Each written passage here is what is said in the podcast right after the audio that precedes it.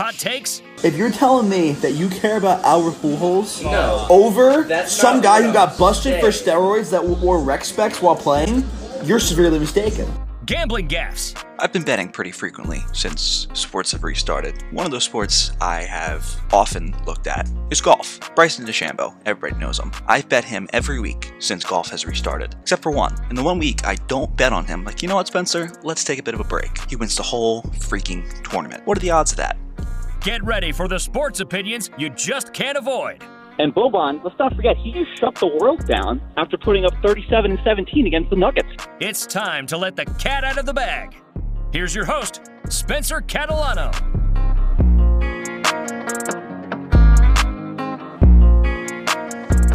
Yes, sir. Welcome to the program on this cloudy May the 8th in the beautiful South Jersey for another edition of The Cat's Out of the Bag. As always, I'm your host, Spencer Catalano. Uh, on yesterday's episode, if you have not listened to that yet, talk Tom Wilson, struggles of the NBA title favorites, uh, Nets and Lakers, and a few places I think would work best for Aaron Rodgers should he be on the move before the beginning of next season. Uh, no real major developments on those topics, so we've got a bit of a clean slate today of what to talk about. Uh, as you've picked up on for the theme of this podcast, there will be some NFL talk today, as that is the moneymaker, that is the most watched sport across the country. And there's one team that has caught my eye with some personnel choices, both on and off the field, that they've been making, which is why I kind of like them coming up this year. And I, I will get into that a bit later. Uh, there was also a couple of debates that sparked controversy. I will touch on both of them. One was which league it will be more difficult to win a championship in, in the NFL or the NBA, and I'll set the record straight on that one.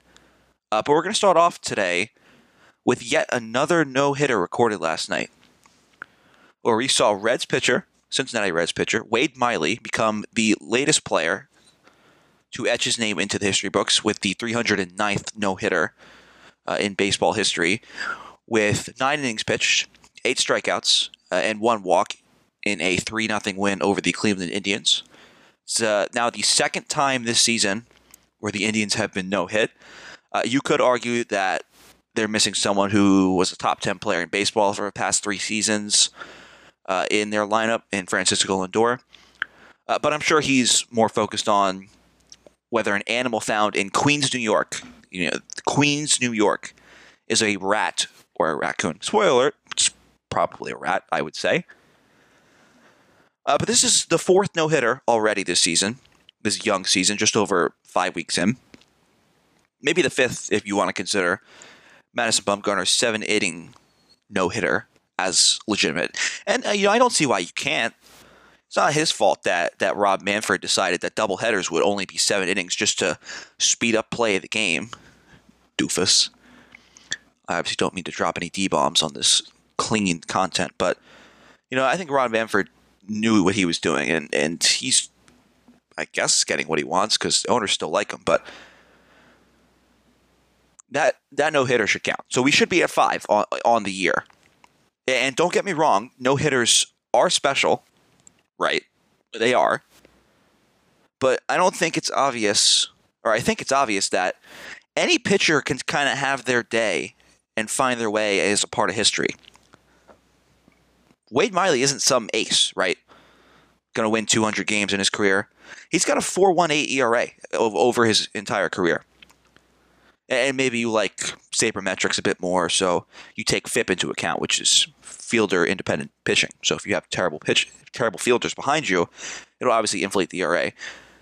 But if you like that with a bit more weight, that's a 4.10.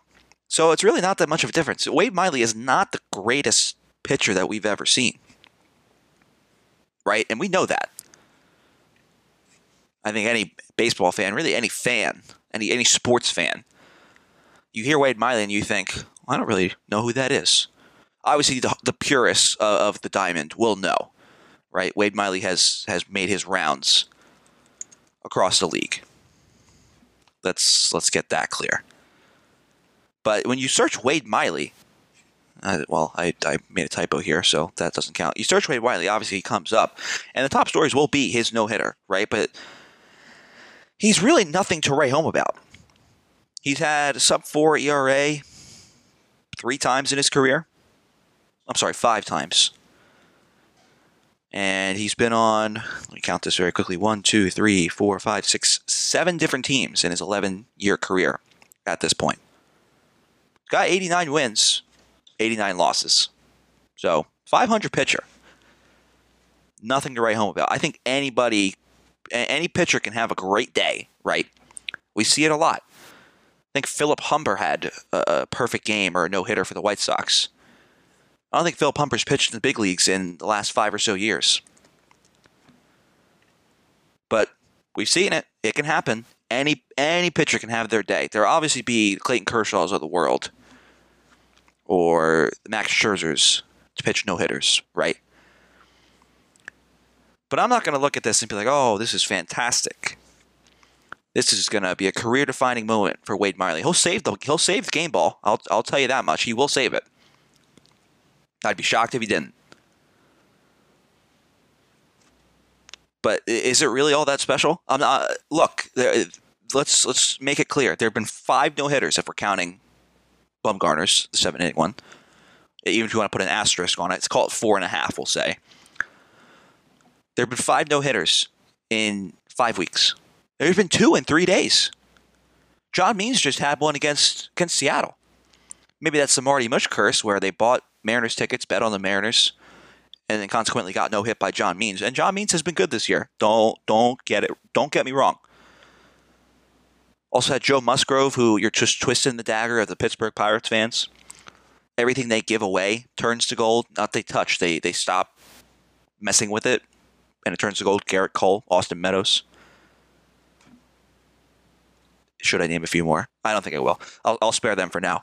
But it, you, you you look back at it the past few years, and I'm not going to include you know combined no hitters where you see five, six, seven guys needed to complete nine innings just because maybe one guy gets hurt or the pitch counts are high. Maybe the the pitcher's at 120 pitches through through seven innings and you just can't send him out anymore with good conscience. Tim Lincecum's had those issues where his no hitters, I think, had like 120 pitches and 115. We didn't really see that very often. Max Scherzer had a great game today. He was pulled after 109. Even that was pushing it. But if you look at it, past few years, last year's COVID shortened year, so it was only 60 games, so you have to scale that down, of course. There were only two no hitters, which is the same as 2019. Now, there were two combined no hitters in 2019, but even then, this year's performances have usurped that already. And we're, what, 35 games in for most of these teams? 2018 only had two solo ones and one combined no hitter. And then 2016 17, each only had one no hitter. It's almost like we're seeing a bit of 2015, a bit of an anomaly, or an outlier, should I say. Outlier is probably much more easy for me to say. They had seven no hitters in the entire 162 game season. But for the most part, you know, there are people complaining, and I, I guess myself to some degree, that no hitters are, I guess, less special. Don't get me wrong, I will always celebrate one. But two in the last three days, five already. I'm counting Madison Bumgarner. Again, I'm going to count that. It's not his fault. He didn't make the rules. Manfred did, which is why everybody hates him. We're at the point where it, it's not a an if we'll get another one. There's not going to be is will there be another no hitter? It's more of a when will it be and who will it be? Now you could put this on the dead in baseballs. I, I know Manfred kind of made waves with saying that they were going to dead in the baseballs because there were too many home runs, which was supposed to bring fans in.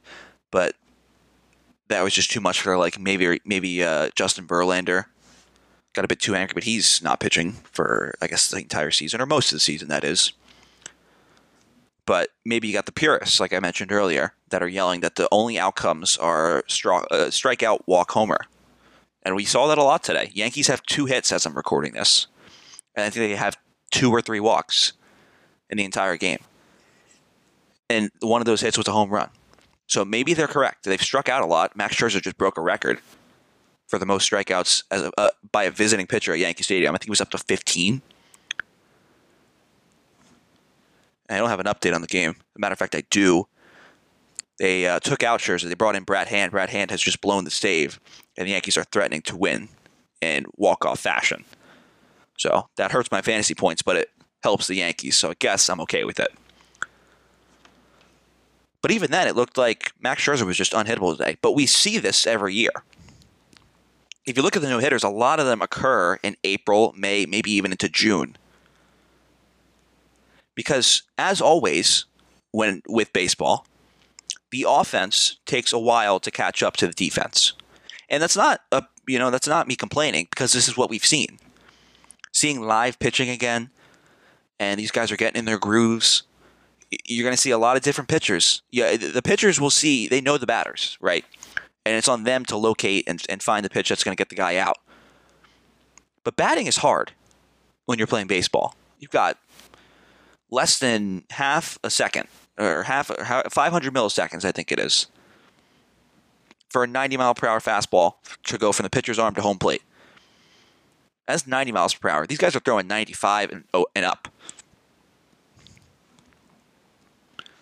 Do I think that maybe we'll see these no hitters taper off? I would assume so.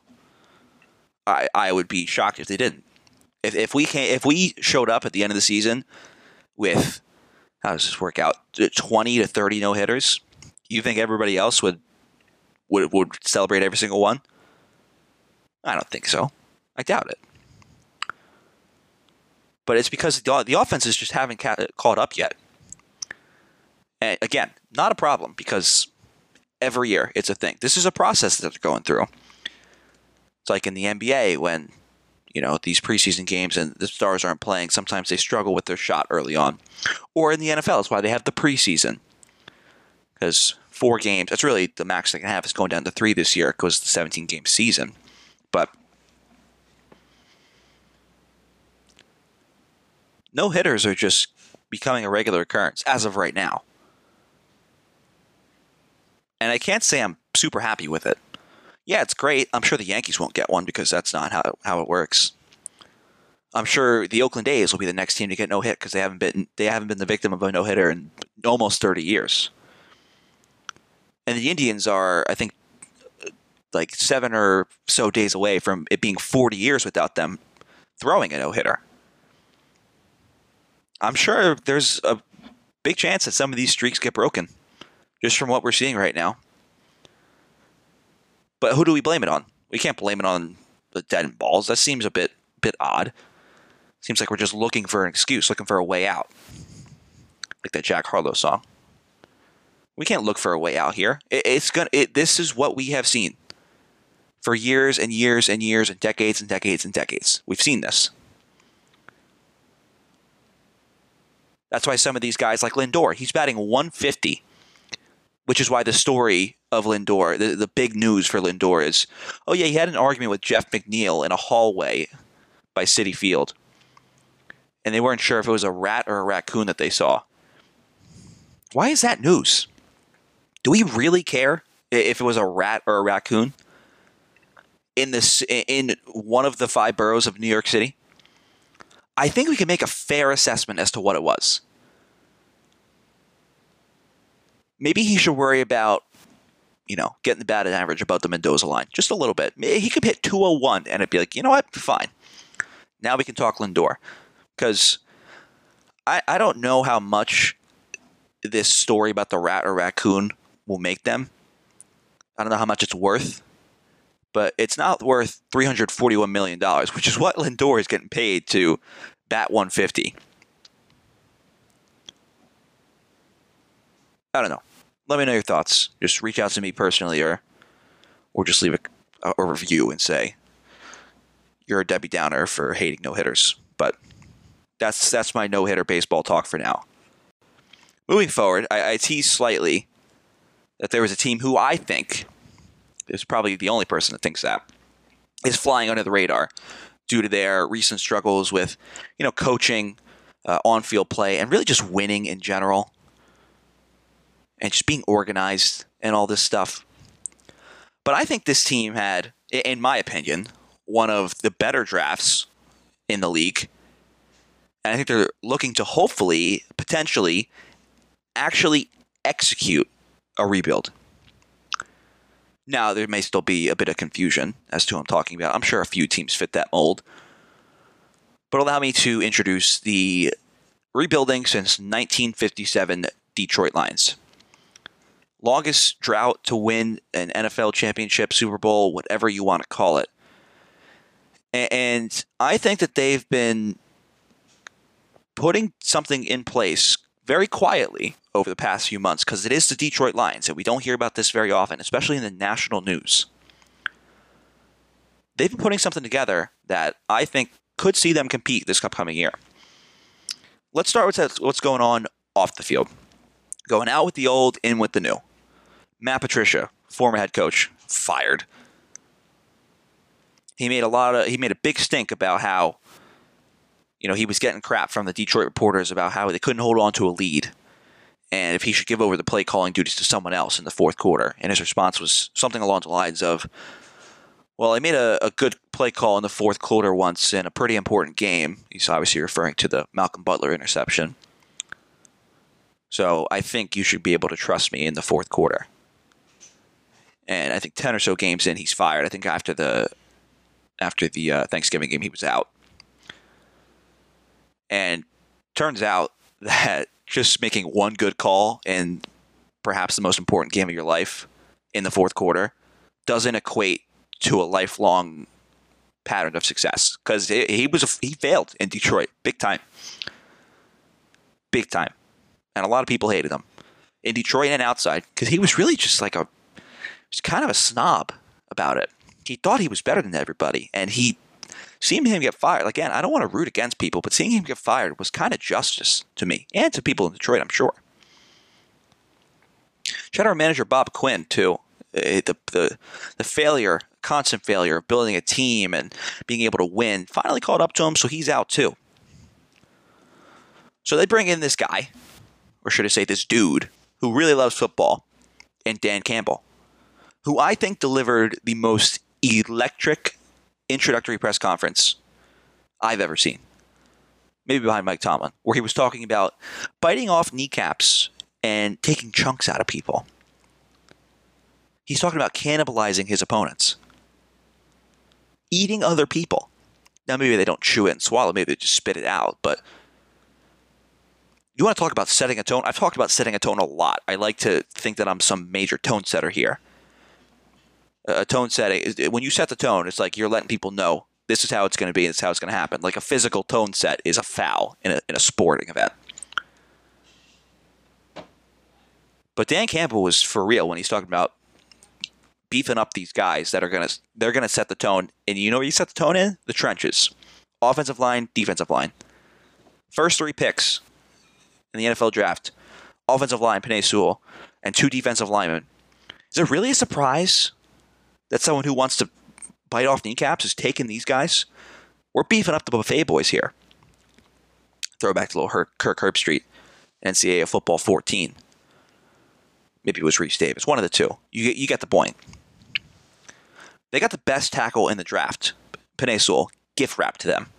And don't give me the, the 33 inch arm excuse as to why you can't play tackle in the NFL, if that even matters. I'm pretty sure Tyrannosaurus Rexes, or Rex, Rexi. I don't know what the plural for that is. I'm, I'm pretty sure they had really short arms.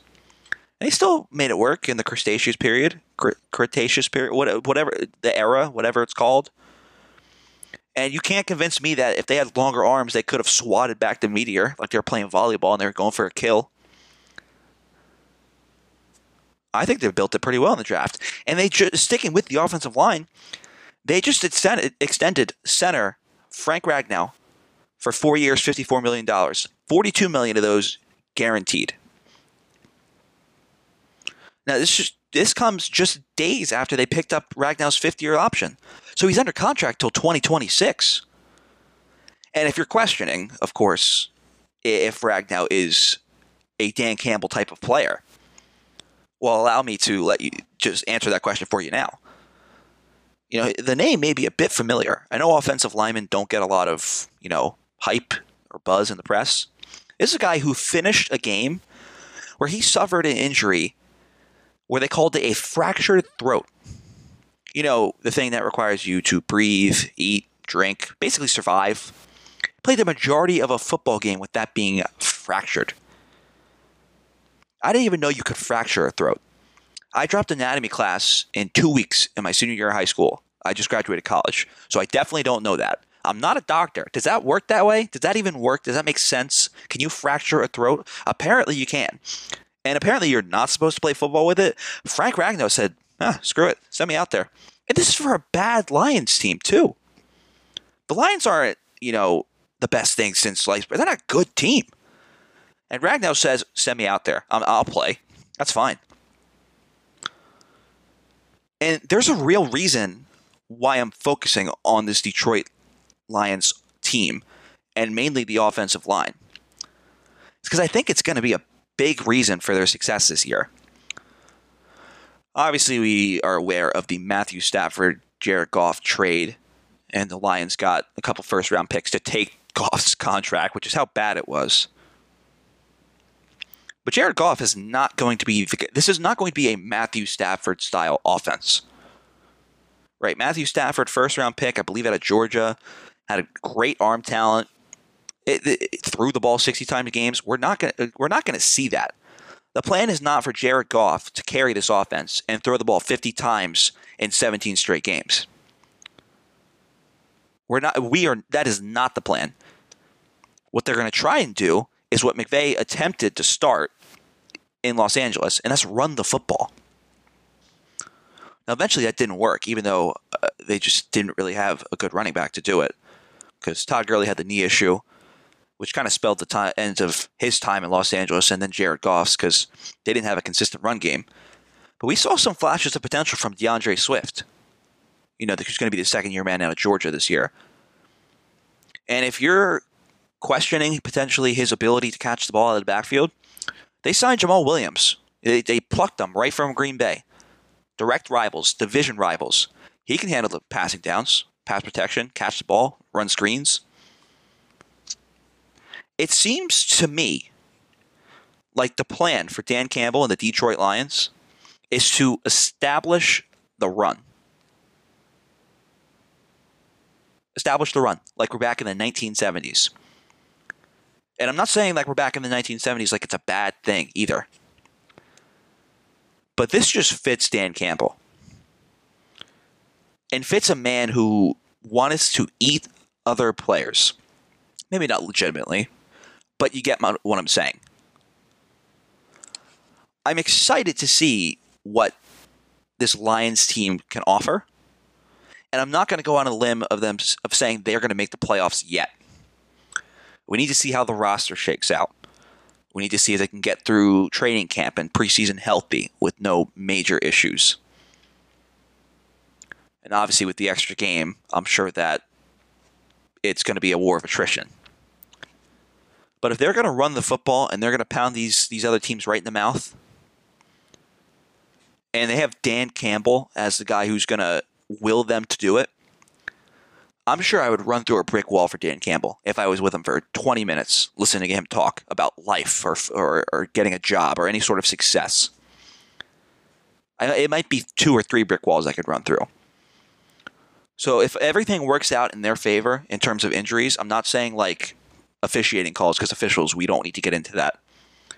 Just stay tuned. Stay tuned for this Lions team because I like them a lot, and I have, I have no shame in saying it. Before I completely talk NBA, which is going to wrap the show up, uh, I want to discuss this debate topic I heard as a bit of a segue. And this was on, I believe, Get Up this morning. And the question, this was not the question, but the question that was sparked saying, in what profession, or I guess league in this case, is it more difficult to win a championship? Uh, the NBA or the NFL? is this really a discussion? Like, do I have to take time out of my not so busy day to answer this? Why, why is that a thing? Well, it's because Kendrick Perkins, who thinks he's the best basketball analyst on the planet because he averaged uh, 5.4 points, 5.8 rebounds, and 1.2 blocks in his eight season NBA career, feels the need to stick up for basketball whenever it is and be the martyr for any discussion that in any way pertains to basketball. The question this morning on Get Up on ESPN, I, I don't watch it frequently, but it finds Twitter because it's a notable thing to say. The question to answer was who will finish with more titles? Tom Brady, who has seven, or LeBron James, who has four? I think the answer is easy to that. It, this should have been nice and easy. Let's take two minutes for each of us. It was Ryan Clark joining them, you know, a, a Super Bowl winning champion.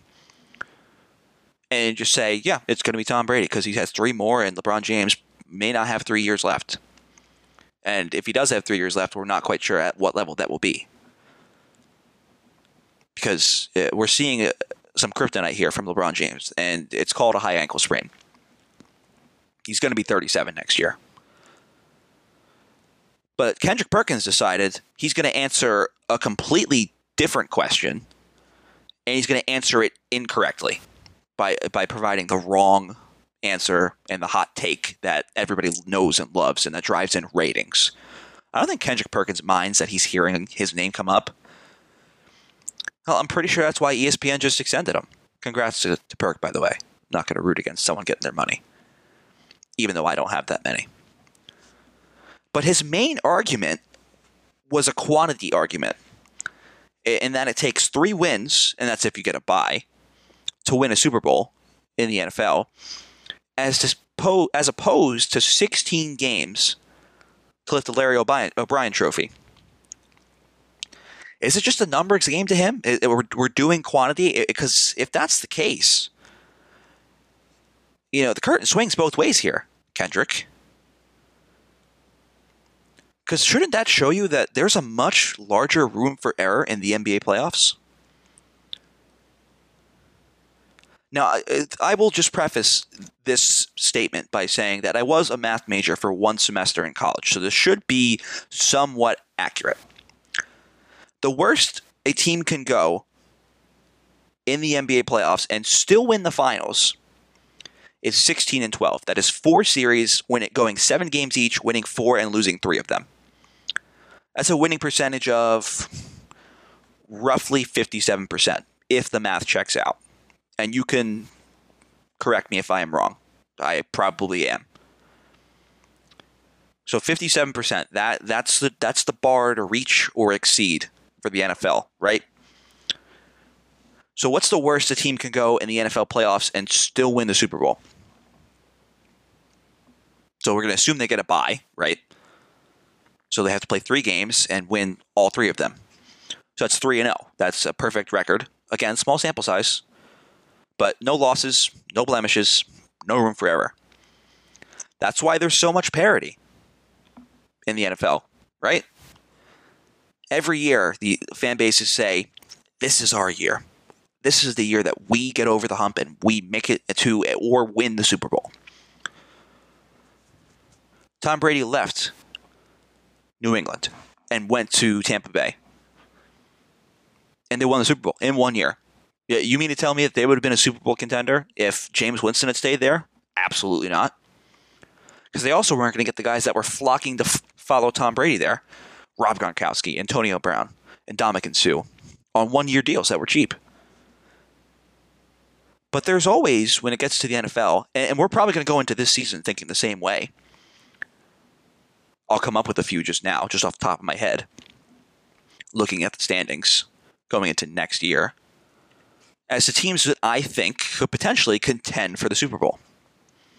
They don't have to win it, they just have to make some noise come playoff time. I'm going to count these on my hand Buffalo, Baltimore, Cleveland, Kansas City. I would say Green Bay, should they have Aaron Rodgers. The Buccaneers again. The Seahawks, the Rams, potentially the Niners as well, if I want to get really frisky. That's nine right there.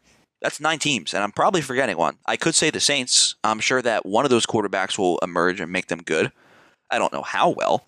Maybe the Chargers, too, if they really take a step forward, if Derwin James can stay on the field, because boy, is that a difference for them. But I think you can argue for double digit teams being able to contend for a Super Bowl. Now, on the flip side, let's look at the NBA. Now, the NBA, everybody assumes that it's the Nets' title to lose. So if you really just want to say it's one team, which I disagree with, go for it. But who do I think can really make the finals or win the finals in this case? Because you know the sample size is larger. Let's let's not get it twisted. Let's say the Nets, because if they get James Harden back, I'm sure they can do something there. I will go with the Bucks because I have the Bucks in the finals. And I'll go with the Sixers just because I'll get that big three in the East out of the way. Why not? Let's go to the West. Well, I've, uh, you uh, you must know how high I am on Phoenix, so that's that's four. And I, I talked to the Clippers a lot last uh, yesterday, so that's five. And what do you want to do? You want to take one of either Utah or Los Angeles to get to six? It's still fewer teams that are in the running, and even that might be a stretch. I don't think that saying all three teams in the East can win the title is justified or correct. I don't think it is at all. I don't think we'll see that. I think uh, the second round matchup, whoever it may be, it looks like it's going to be Milwaukee and Brooklyn. Maybe I'm proven wrong. Maybe the Nets just boat race them in five. Maybe that happens. Maybe they beat. Maybe they sweep Philly. I don't think this happens. It's, this is just again hypothetical. But you look at the West. We like to talk about how wide open the West is. Maybe the Mavs can get a good draw, go to the Western Conference Finals. I'd love that as a fan.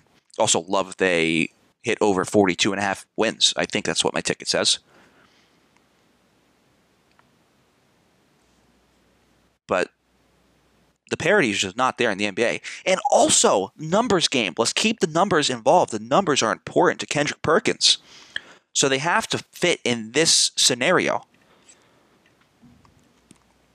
32 teams are in the NFL. You know, they recently added that seventh slot, another wild card team. Right. That's 14 out of 32 teams making the NFL playoffs. Before that, it was just 12. Less than half, almost a third. About 40 to 45% of the teams in the NFL make it to the playoffs. On a typical in a typical season for the NBA, 82 games, 8 teams from each conference make the playoffs. 30 teams in the in the NBA. 16 out of 30 make it. That's over half. So it's easier to make the playoffs. And it's geared towards these teams that are higher seeds. Because over a longer period of time, you're going to see which team is better. How many eight seeds do we see that make it to the finals? I don't want to talk about the lockout year with the Knicks when they were the eight seed. They played 50 games and got destroyed by the Spurs. I think it was the Spurs or the some Southwest Division team in the NBA. Just demolished them. I believe it was the Spurs. You can you can quote me on that, and I'll probably be wrong, but it's fine. You can, this is this is my point. The We Believe Warriors they didn't make the finals. They were plus twelve hundred to win the series, so it was exciting to see it happen. Not as a Mavs fan, but I didn't quite understand how basketball worked at, at that age. I'm sure. Maybe I was like five or six years old. I said, "Oh, it's a shame the Mavs lost. We'll get them next year." Maybe once you get to the finals, it'll be difficult. But again, you can lose three games in a series and still win the series and move on. You can't lose one time, once, one singular game in the NFL NFL playoffs, or you're out. You can panic a little bit in the NBA. You lose first two games of the series. It's not over. One incident that comes up to mind, and, and I hate bringing it up as a Mavericks fan. Although it's going to nail my point home, I would think pretty well. 2006 NBA Finals. It featured my Dallas Mavericks and the Miami Heat. Now, the Mavs won the first two games of the series. In Miami, they came back to Dallas and they had a parade route already planned. It's also a lesson to just not think too far ahead, I would say. But they had the parade route planned. And they lost to Miami in six games, nearly a reverse sweep. If they had gone up 3 0 and then lost, reverse sweep would have been historic. But they lost to Miami in six games, thanks to Dwyane Wade and, you know, maybe some questionable officiating, I would say. Maybe that's just my bias picking up. But if this series was a one game sudden death matchup to settle who lifted the trophy at the end of the season, the Mavs have two titles instead of one. And I'm sure Dirk Nowitzki then could be potentially heralded outside of Dallas and Mavericks fan circles as a top 10 player of all time, being that he's currently, I think, six on the all time scores list and has won an MVP and a finals MVP and a finals. Imagine if he had gotten to two. He would, probably would have doubled the finals MVP tally, I would say. I don't know who else would have gotten it. Devin Harris, Josh Howard, maybe Michael Finley. Th- that could have been legacy defining. Doesn't take away from the point, though. it, it is difficult to win a Super Bowl because you have th- one chance to advance. Otherwise, you're done. One chance. That's it. So, Kendrick Perkins, I will again congratulate you for getting your extension with ESPN. But if you are in Kendrick Perkins or you're Kendrick Perkins yourself and you can stand by this take reasonably, you need to take a hard look at yourselves in the mirror. You need to realize that you're incorrect. This was a, this was a bad take. Especially as someone who never carried a team. So maybe that's why it was hard for you to win a title. Because you were always the fourth or fifth option. And I'm sure, you know, having LeBron go against better teams made it look challenging. But once he had a couple players around him that were competent basketball players, no disrespect to Zydrunas Ilgauskas and Anderson Varejao, two great big men. Varejao back in the league somehow. What is this, 2008?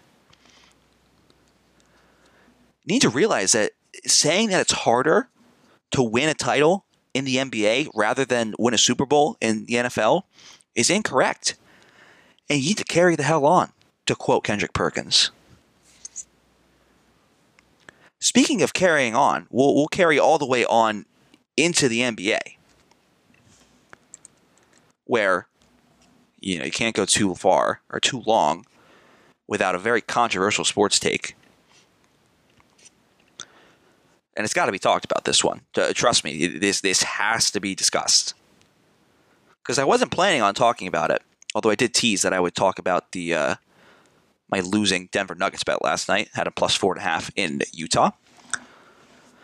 But it just it covers Nikola Jokic, right? Because obviously I, I, talked about. Well, did I? I didn't discuss MVP yet, but Nick Wright, who's a member of Fox Sports, is first things first.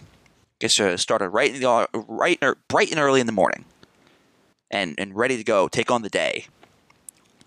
Had another one of his wild, asinine takes when talking about the MVP conversation, saying that quote unquote, historically speaking, unquote, because I'm paraphrasing a bit here, Nikola, Nikola Jokic would be the worst MVP in the last 35 years.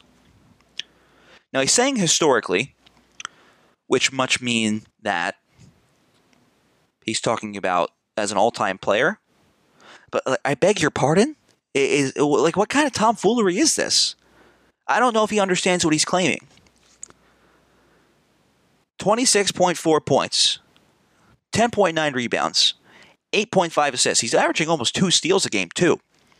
Those are all game by game stats for the entire season. He would be the worst MVP in the last 35 years. Maybe I'm misinterpreting his words, but I think regardless, this is an illogical take. And his PER, player efficiency rating, which Nick Wright loves, is over 31. I think that's would be seventh all time for an MVP. That's pretty good, I would say, right? If he wanted to use logic, uh, because because Nick Wright clearly didn't. If we wanted to use some logic here, what Nick Wright is basically saying, Again, I could be misconstruing his words, and if so, that's a shame. Saying that he would have the 35th best season in NBA history in the last 35 years, is that really much of an insult? And if you're saying that he won't be a better player, right, just historically, Derrick Rose, I, I understand it was pre ACL issue, but he's got a better resume than Derrick Rose. And, and what makes you think that uh, obviously Russell Westbrook is going to break a record again? He's going to average triple double this year. What makes you think that, you know, in 10 years' time, Jokic doesn't have a better resume than Russell Westbrook or James Harden, who hasn't won a title yet, although he's favorite this year, or Giannis Antetokounmpo? That's the thing. And even if he's right, maybe he doesn't match up with LeBron James or or Tim Duncan, the best power forward of all time. Sorry, Dirk, I love you. Or Shaquille O'Neal, Kobe Bryant, Michael Jordan, Karl Malone, etc., etc., etc., Magic Johnson, and Larry Bird. That's not the point. That's not what the award is called. It's not called most historical player. It's called the most valuable player. Not for the player that's been really good and will probably make the Hall of Fame after his career's over. And Jokic might do that. That's his argument for Chris Paul. And it's egregious at best. If he can sit there in his lovely little house in Harlem and say that Chris Paul should be the MVP just because he is a historically better player and don't get me wrong, CP3, the vintage point guard. I've talked about it already. I, I will continue to talk about him as he is a member of the Suns. CP3 can't hold a candle to Nikola Jokic this year. He's averaging, I think, 10 fewer points. He's averaging 16 points a game. He's averaging five rebounds, which is seven, seven fewer or six fewer than Nikola Jokic. And he's averaging half an assist more. As a point guard, He's a point guard, averaging half an assist more than some immobile power forward or center, whatever you want to call the big honey Nikola Jokic, whatever position you want to give it to him. It's up to you. And if you really want to uh, analyze what the most valuable player race should be about, it should be based on the players who add value to their team. Not the best, which is what we always do, and I hate it. But if you wanted me to give you a top three right now as to what who would be my top three in the most valuable player race, it goes Nikola Jokic, Steph Curry, Luka Doncic, in that order. These guys add value to their team. I, I know watching Dallas play, and we've seen it with, with Jamal Murray getting hurt, and they're still chugging along with Nikola Jokic, right? And Steph Curry, when he missed a couple years, the, the Wizards, I, I think they won like four games combined. Bit of an exaggeration, I know. But these guys are adding at like they're adding double digit wins to their teams if, if they weren't there. Maybe 20 or more. That's what this is about. These guys are valuable to their teams. And they're also really damn good at basketball. Doesn't matter if you like the sport, these guys are athletes. And they are important to the success of their teams. I've watched the Dallas Mavericks play without Luka Doncic, and it's been abhorrent to witness. I, I would have to turn games off because I just can't watch it. They don't have someone who can do what he does, what Luka does. And the Warriors don't have someone that can do what Steph Curry does. No one in the league has that maybe Damian Lillard in some instances. But you think, and this is, let's just make this clear. Jamal Murray, I'm not slating Jamal Murray, but you think without Nikola Jokic in the lineup for the entire season, and even if you give Jamal Murray a full season of health, right? You think they're in this position right now? A four seed? A game back of the three? They'll probably wind up in the four which would make for a very tantalizing matchup with the Mavs. You think they're in that position without Nikola Jokic? No shot. No shot at all. I won't hear that. I'll listen. I would just disagree. I'll, I will listen to your take. I will understand what where you're coming from potentially. But no one has done this year what Nikola Jokic has done this year. They haven't. We always give too many people a platform to spew nonsense. And although he doesn't say it's for ratings, because talking about Nikola Jokic and the Denver Nuggets doesn't bring in the vast audience, folks. It's for ratings. Because I don't think I've listened to Nick Nick Wright on the radio before. Well, actually, now that I think about it, he does have very terrible takes. He said that LeBron James winning two tough finals would be equivalent to two rings, so therefore he's tied with Michael Jordan. Okay, so now that I think about this, maybe Nick Wright just has terrible sports takes and he gets paid to do it, which is a nice hustle, I would say because everybody knows it, and he might know it too. But I don't think he cares because the almighty bottom dollar is what we want. And if he's getting it, and I'm sure his name coming up in the news, similar to Kendrick Perkins, maybe Kendrick Perkins really feels strongly about the NBA being difficult to win a title in, more difficult than the NFL. Maybe that's what they're going for, but I, I, hey, hats off to them if that's the case. One final thing in the NBA before we, we get out of here for the day. You know, I did say that I was going to bet. oh, speaking of betting, yeah. So I had I had the Nuggets plus four and a half, and we were looking great the entire time. I got a couple of my friends in on it. Were looking fine, fantastic. Right, they were up by four at halftime, up by one at the end of the third. We said, all right, you just got to cover five and a half. That's how we do it. You got to adjust it. I don't know if I've seen Nikola Jokic turn the ball over in a late game scenario, just passing it to nobody twice in a row, two possessions in a row, just to see me lose money. I also didn't expect Bojan Bogdanovic to score 48 points. Update on the Yankees game, top 11, tied at three. 48 points. 16 to 23 shooting, 8 of 11 from three. That's who roasted me. That's who destroyed and single handedly killed my bet. Could say Jordan Clarkson, but he shot terribly from the field. I was talked off of, thankfully, and we also thought, thought, about going the other side. I said I would put all the money that I felt was responsible on the Blazers. And then we saw what the line was at eight and figured that was too much because, you know, we felt the Lakers could probably keep it close. But the Lakers dropped another game last night. That makes two in a row and five of the last six. And if you want to really go back, that is one, two, three, four, five, six, eight of the last ten.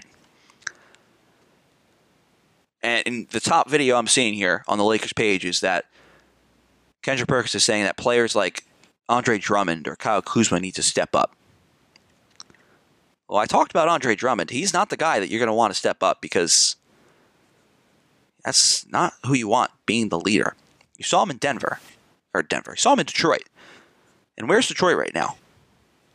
20 and 47. I think they are second from bottom or the bottom seed in the East. They are not good at basketball. Maybe they got a little worse because they didn't have Andre Drummond there, but if you're relying on them to step up, and Kyle Kuzma couldn't hit water if he fell out of a boat yesterday with 2 of 11 from the field, 0 of 6 from 3 if those are the guys you're looking for, and LeBron James really isn't healthy, I've said it so many times, and I'm going to continue to say it. The Lakers are in trouble. And they're going to continue to be in trouble until LeBron James gets back healthy. He might not get back healthy. He might not be healthy ever again. That's what he, I'm using his words. I'm using I am fr- paraphrasing LeBron James. Uh, we never thought a high ankle sprain would could potentially be his demise. But Anthony Davis gave it all he had last night. 39 minutes after his quote unquote back spasms or ankle. I guess it was just back spasms. 39 minutes, 36 points, 12 rebounds. Shot 12 of 23 from the field. Free throws weren't great, 10 of 15. But you can really only ask so much. And they only played nine guys yesterday. They had Ben McLemore come in off the bench. He shot terribly. Two of nine from the field, two of seven from three, only six points. And there really just wasn't an answer for Damian Lillard, who had 38 points, as one of us may have predicted. The only one in this room. That's obviously me. And he shot 12 of 18 and 5 of 9 from the field. Didn't miss a free throw. Free throws were legitimately the difference in this game. And I don't think it's getting any better when LeBron James comes back because he doesn't like free throws. I'll tell you that much. Right now, the Lakers are slated to play the Wizards, the Wizards, the Warriors in the first round of the play-in game, play-in tournament. If LeBron James isn't there, they're going to wind up as the one seed or the eight seed, and that's if they win, because they're dropping games left and right to any sort of quality opponent. Yeah, they beat Denver a couple games ago, but that was on an off night. It was 93-89. They used their defense to win. They haven't been able to do that recently. They don't keep teams under 100 points. It doesn't look good. Supposedly, one of my friends, he had live bet the Lakers plus five and a half. He said he shouldn't have covered. I went to bed. I was I was tired. I didn't need to watch it. I knew the game was it was close, but I never really was threatened by the Lakers and their potential to win the game. I, I didn't think it would happen.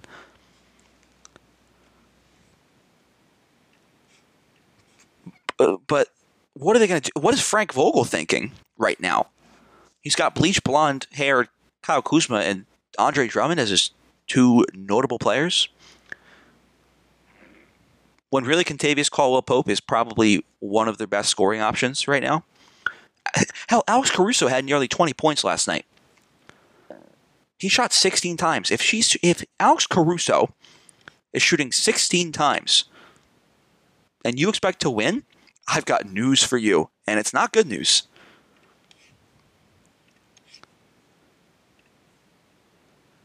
They're running out of time. Five games left. And maybe they can bank on you know the Blazers and their tough schedule coming up. Gone over it a bit. I'll, I'll continue. I'll touch on it again very quickly. San Antonio, Houston, at Utah, at Phoenix, home for Denver that last three is a gauntlet. Those those those are three of the top four seeds in the West. And when it comes to Sunday, May 16th, when they go to that Denver game, I'm going to be watching that with a real close eye on it for my own rooting interests. That being Dallas, of course. That might be their only chance. And, and even then, I don't quite know how many games the Lakers play here. I don't because they have Phoenix tomorrow, Sunday, May 9th, Mother's Day. And then they have the Knicks. They could lose both of those games. Now they might win out against Houston and they go to Indiana to play the Pacers and to New Orleans to face a Zionless Pelicans team.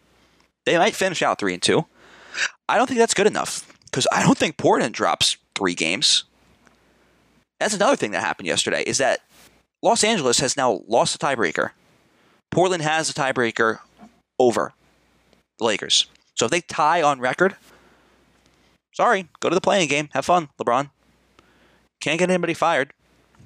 It's not how it works, unfortunately. Won't happen. I'm sure it'll be good theater, though, watching the Lakers and the Warriors.